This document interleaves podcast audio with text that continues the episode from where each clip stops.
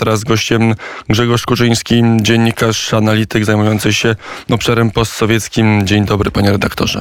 Witam, dzień dobry.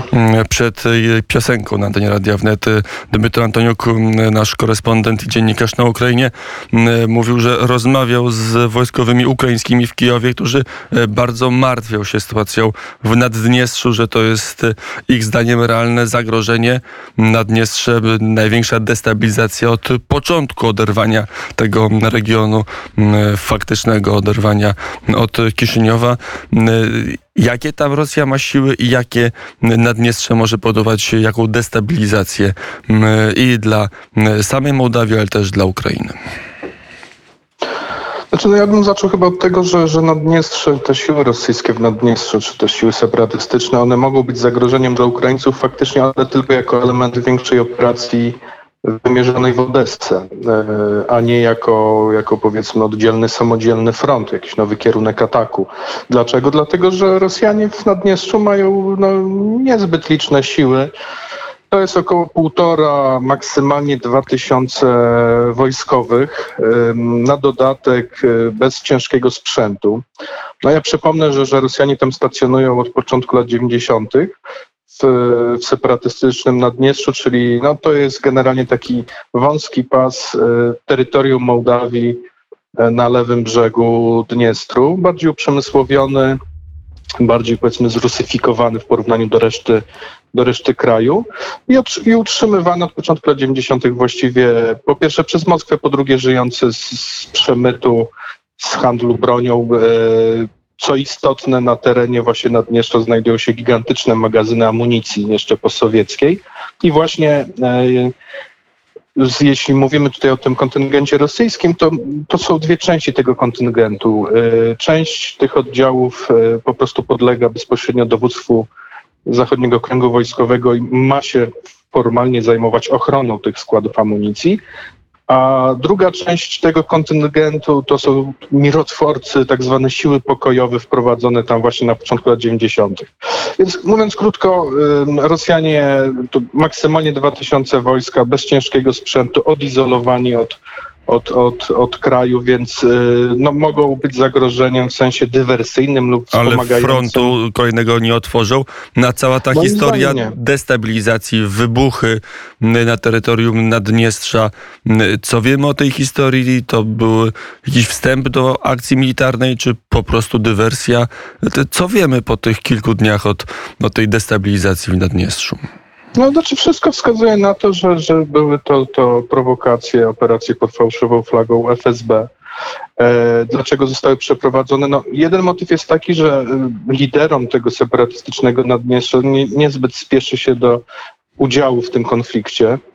E, z ich punktu widzenia no, idealną sytuacją była ta jeszcze przedwojenna, kiedy mogli, a przypomnę, że w dużej mierze handlowali poprzez terytorium Ukrainy. No teraz jest to mocno utrudnione, więc tego typu prowokacje to jest też próba, próba być może zmuszenia, zmuszenia przywódców tych separatystów do otwartego zaangażowania się po stronie rosyjskiej, bo jeśli mówiliśmy o dwóch tysiącach żołnierzy rosyjskich, to trzeba byłoby dodać jeszcze maksymalnie powiedzmy 8-10 tysięcy uzbrojonych ludzi, tak zwanych sił zbrojnych Naddniestrza. E, to, to po pierwsze. Po drugie, no, chodzi o destabilizację mimo wszystko, to powoduje, że Ukraińcy muszą zwracać uwagę na to, co dzieje się za ich plecami. E, już są informacje o tym, że musieli przesunąć pewne siły e, na granicę z Naddniestrzem, wzmocnić tam swoje pozycje. No i też trzeba pamiętać o tym, że ma to wpływ na samą Mołdawię, bo my tutaj mówimy o tym Naddniestrzu głównie w kontekście wojny, która toczy się na Ukrainie, natomiast trzeba pamiętać o tym, że, że to jest też, ma duży destabilizujący wpływ na Mołdawię. To jest, moim zdaniem, to może być też próba destabilizacji tego kraju, który właściwie nie ma armii, to po pierwsze. Po drugie, do tej pory próbował zachowywać się dość neutralnie wobec tego konfliktu ukraińskiego. No, rządził tam Igor, Igor Dodon, oligarcha, który miał bardzo bliskie e, kontakty z Rosją. W tej chwili w Kiszynowie po raz pierwszy w historii, nowożytnej historii po rozpadzie Związku Radzieckiego Mołdawia ma i premiera, i, no, i dokładnie premierkę i prezydentkę, e, mówiąc nowoczesnym językiem prozachodnim. No dokładnie tak, więc to, to jest w pewnej mierze może być próba zemsty na tych politykach, na tym obozie, próba wsparcia tego wciąż jednak silnego prorosyjskiego obozu. W Mołdawii, tak jak pan redaktor wspomniał, Igor Dodon, Partia Socjalistyczna, ale też pamiętajmy, bo mówimy o Naddniestrzu, Mołdawii, o wodzie odeskim, ale jest jeszcze jeden potencjalny, bardzo groźny punkt zapalny w tym regionie, a mam na myśli autonomiczny region Gagauzji na południu Mołdawii. To jest, e, Gagauzowie to jest, to jest lud e, turecki, który, który przyjął prawosławie i który słynie z tego, że jest no, mocno prorosyjski. E, oni mają tą autonomię, mieszkają na południu Mołdawii, czyli właśnie w pobliżu obwodu odeskiego, w pobliżu Budziaku.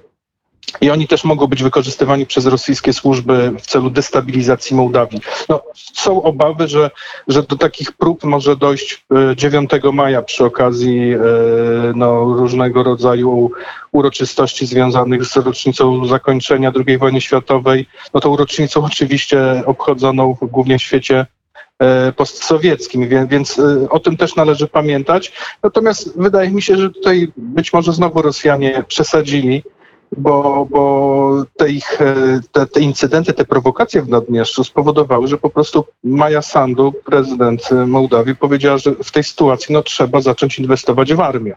A jeśli Rosjanie dalej będą próbowali tam destabilizować sytuację, to może się skończyć na tym, że Mołdawia, która do tej pory no, była zainteresowana członkostwem w Unii Europejskiej, ale absolutnie nie była zainteresowana NATO i, i podkreślała swoją neutralność w sensie e, bezpieczeństwa, być może i tutaj dojdzie do pewnych zmian. Pamiętajmy o tym, że. Ale tutaj bez rozwiązania. Rumunię. Y, to prawda, i te związki są bardzo bliskie, językowe, kulturowe między Mołdawianami a, mm, a Rumunami, mm, ale mm, jest też element się Naddniestrza i dopóki on nie będzie rozwiązany, to y, nikt, y, to, to wiele państw się nie zgodzi, aby członków NATO, aby do Paktu Północnoatlantyckiego Kiszniów wstąpił. To była jedna trochę dygresyjna, ale bardzo istotna część naszej rozmowy, a druga też nie newsowa. Pan redaktor jest autorem książek o tym, jak Putin na krwi budował swój tron, o tym, jak zabija Kreml Putina, jak jego tron jest skąpany we krwi. Co możemy powiedzieć teraz o elitach władzy rosyjskiej? W ogóle mamy jakikolwiek wgląd na to, jak teraz się zachowują oligarchowie, jak się zachowuje wierchuszka, jak się zachowuje sam Putin przez te 65 dni wojny na Ukrainie wobec własnego zaplecza? Znaczy, no, wydaje mi się, że jesteśmy w, w, weszliśmy w etap takiego najbardziej e, e, w taki najbardziej fanatyczny zideologizowany etap rządów Władimira Putina, który jest coraz bardziej odizolowany od, od rzeczywistości, odizolowany nawet od wielu ludzi, z którymi przez, przez lata współpracował, których jednak czasami słuchał. No teraz w jego otoczeniu dominują ludzie, którzy myślą tak jak on, E, takie jastrzębie, siłowicy, szefowie służb specjalnych i, i dowódcy, dowódcy armii i właśnie niestety no to powoduje, że mamy do czynienia z jakąś taką mieszanką wybuchową yy, i, decyzjami o coraz większej eskalacji tej wojny. Ja bym nie wykluczał naprawdę tego, że, że w pewnym momencie E, Putin i jego generałowie zdecydują się użyć broni masowego rażenia.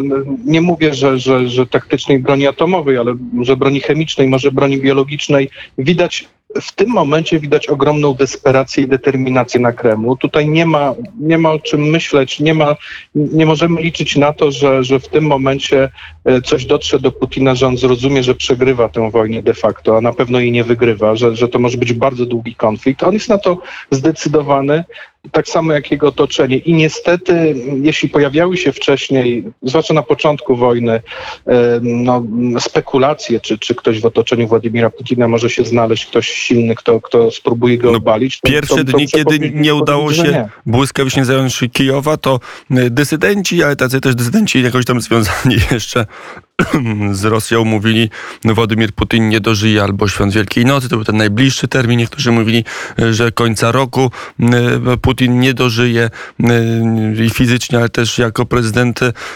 Rosji. Teraz, jak rozumiem, tego typu scenariusze są nierealne.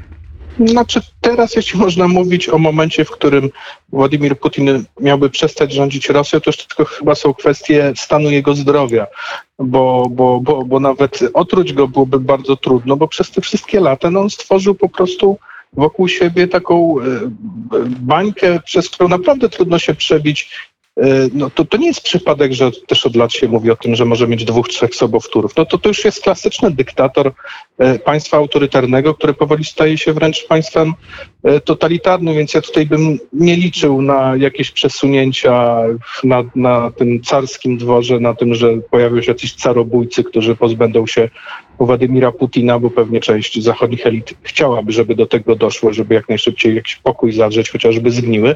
Nie ma takiej możliwości i moim zdaniem będziemy świadkami bardzo długiej i bardzo wyniszczającej wojny, bo, bo oczywiście Władimir Putin nie przejmuje się skutkami gospodarczymi, tym bardziej, że jak pokazuje kurs rosyjskiej waluty, te sankcje do tej pory nakładane na Rosję szczególnego wrażenia na, na, na Kremlu nie zrobiły. Mm, I oczywiście osób... też na, na kondycji gospodarki rosyjskiej, bo jednak giełdy, no, trudno powiedzieć, żeby kursy na giełdach były fałszowane. Oczywiście jest to wsparcie państwa rosyjskiego dla, dla swojej waluty, ale mimo wszystko to nie jest jedyny powód. Przede wszystkim te sankcje nakładane na Rosję są zbyt słabe. Mm, chociaż i tak są najsilniejsze mm, w historii Zachodu szeroko pojętego. Za chwilę będziemy mieli piąty pakiet sankcji Unii Europejskiej. To, to już na koniec w telewizji rosyjskiej już idą reklamówki święta 9 maja.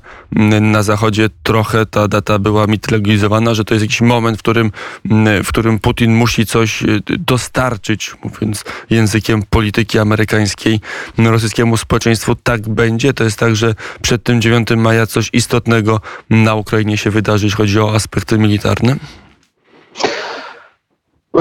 Powiem tak, trudno powiedzieć. No być może chodziłoby o zdobycie ostateczne Mariupola, ale też e, nie jest pewne, czy uda się ten Azowstal e, zdobyć. Być może jakieś małe sukcesy w Donbasie. Na razie oczywiście tego nie widać, ale powiem tak, jeśli nawet do 9 maja nie dojdzie do jakichś przełomowych wydarzeń na froncie, które mógłby Putin przedstawić jako wielki sukces rosyjski, no to mimo wszystko trzeba pamiętać o tym, że rosyjska propaganda jest na użytek wewnętrzny jest dość skuteczna, a zdecydowana większość Rosjan popiera tę wojnę, więc niezależnie od sytuacji na froncie jestem pewien, że i tak jakiś wielki sukces i zwycięstwo 9 maja zostanie ogłoszone, a większość Rosjan w to uwierzy.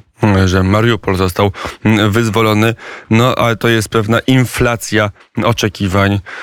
Chyba Putin chciał mieć 9 maja paradę czy defiladę w Kijowie, a tego nie może sobie zapewnić. No zdecydowanie tak. To tutaj niewątpliwie wydaje mi się, że już nastąpiło przestawienie myślenia i Putina, i generałów rosyjskich. Oni już są przygotowani na długą, wyczerpującą e, wojnę i prawda jest taka, że tutaj czas niekoniecznie będzie grał też na korzyść Ukrainy, która no, ponosi gigantyczne gospodarcze straty. Nie chodzi tylko o, o terytoria, bo możemy powiedzieć, że być może Ukraińcy dostaną jeszcze więcej ciężkiego sprzętu, ofensywnego sprzętu, broni od Zachodu. Być może nawet przejdą w przyszłości do kontrataku i wyzwolą dużą część tych terytoriów, które teraz okupują Rosjanie, ale pamiętajmy o jednej rzeczy, o blokadzie morskiej. Ukraińcy właściwie nie mają floty, a mm, tutaj, o ile czołgi można im wysłać na pomoc, to jest nie, no, niemożliwe, żeby na przykład Amerykanie wysłali nie wiem, dwa krążowniki na Morze Czarne, które by walczyły po stronie, po stronie Ukrainy, więc, więc tutaj będzie ciągle ta blokada morska, która jest naprawdę e, no, mordercza dla gospodarki ukraińskiej, dla, dla, dla eksportu ukraińskiego, więc też o tym powinniśmy pamiętać, bo skupiamy się na tym, co na lądzie, ale jest jeszcze sytuacja na Morzu Czarnym, nad zatopienie flagowego okrętu krążownika Moskwa, e, które było no, wielkim zwycięstwem e, Ukrainy i, i ogromnym ciosem dla prestiżu rosyjskiego, no nie zmienia zasadniczo sytuacji na Morzu Czarnym, a sytuacja jest taka, że przy brzegach Ukrainy zdecydowanie dominują Rosjanie. No, pamiętajmy, że wcześniej Ukraińcy sami zatopili swój własny okręt flagowy. To nie jednej floty, tylko w ogóle okręt flagowy mm, sahajdaczny został posłany na dno, żeby nie wpadł mm, w ręce Rosjan zaraz na początku mm, tego konfliktu. Grzegorz Kuczyński, dziennikarz analityk, był gościem Radia Wnet. Dziękuję bardzo za rozmowę. Dziękuję.